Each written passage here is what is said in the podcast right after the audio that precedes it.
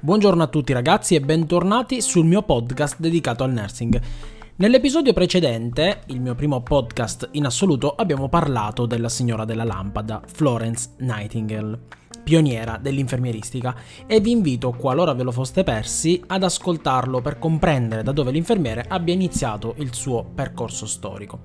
Ma ciancio alle bande, come avrete sicuramente notato, oggi parleremo di RCP Infatti su Instagram eh, ho postato alcune foto scattate all'interno della mia unità operativa che ci mostrano la strana leva rossa che è presente sotto alcuni letti ospedalieri, soprattutto quelli di nuova generazione, dove talvolta si troverà anche una tavola di materiale plastico che può o non può essere presente. Questa tavola, qualora non, non fosse presente come, eh, diciamo così, testata del letto, potete sicuramente trovarla eh, come mm, fronte del vostro carrello di emergenza. La strana leva rossa di cui vi parlavo prima attiva un meccanismo attraverso il quale il, eh, il piano del letto viene portato rapidamente nel punto più basso possibile, in posizione completamente neutra. Quindi, qualora il paziente fosse diciamo sistemato ad una posizione di 45 gradi rispetto al piano, premendo la leva, il letto si abbasserebbe quasi praticamente a toccare il pavimento, con 0 gradi di inclinazione. Ma come mai succede questo? Questo meccanismo vi permette di eseguire sul paziente nel più breve tempo possibile le manovre di rianimazione cardiopolmonare, le fantomatiche RCP.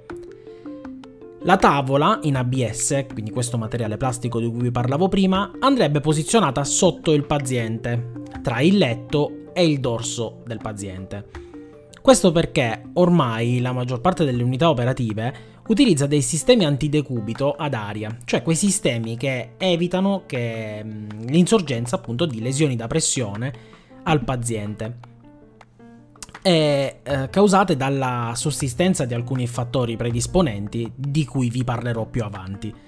Quindi dicevamo, al fine di aumentare la rigidità del piano sottostante il paziente, quindi del materasso in questo caso, eh, viene posizionata questa tavola per permettere a noi operatori di effettuare delle compressioni toraciche più efficaci.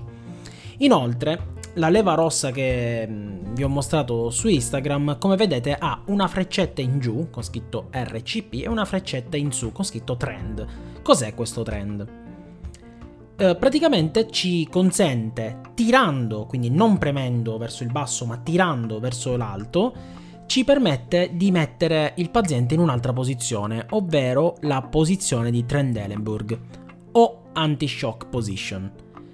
Questa, appunto, come vi ho detto, si attiva tirando verso l'alto e riesce a portare il soggetto in, mm, come dire, in posizione supina, sdraiato, in modo che il capo sia, eh, diciamo, situato inferiormente al bacino e alle ginocchia, quindi piedi in alto, testa in basso.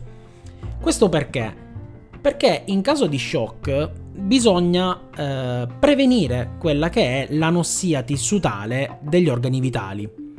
Quindi è di fondamentale importanza apportare ossigeno grazie al sangue ad encefalo, cuore e reni, che sono gli organi nobili. Quindi andiamo ad attivare una perfusione forzata di encefalo, cuore e reni, che sono appunto questi, come ho detto prima, organi nobili.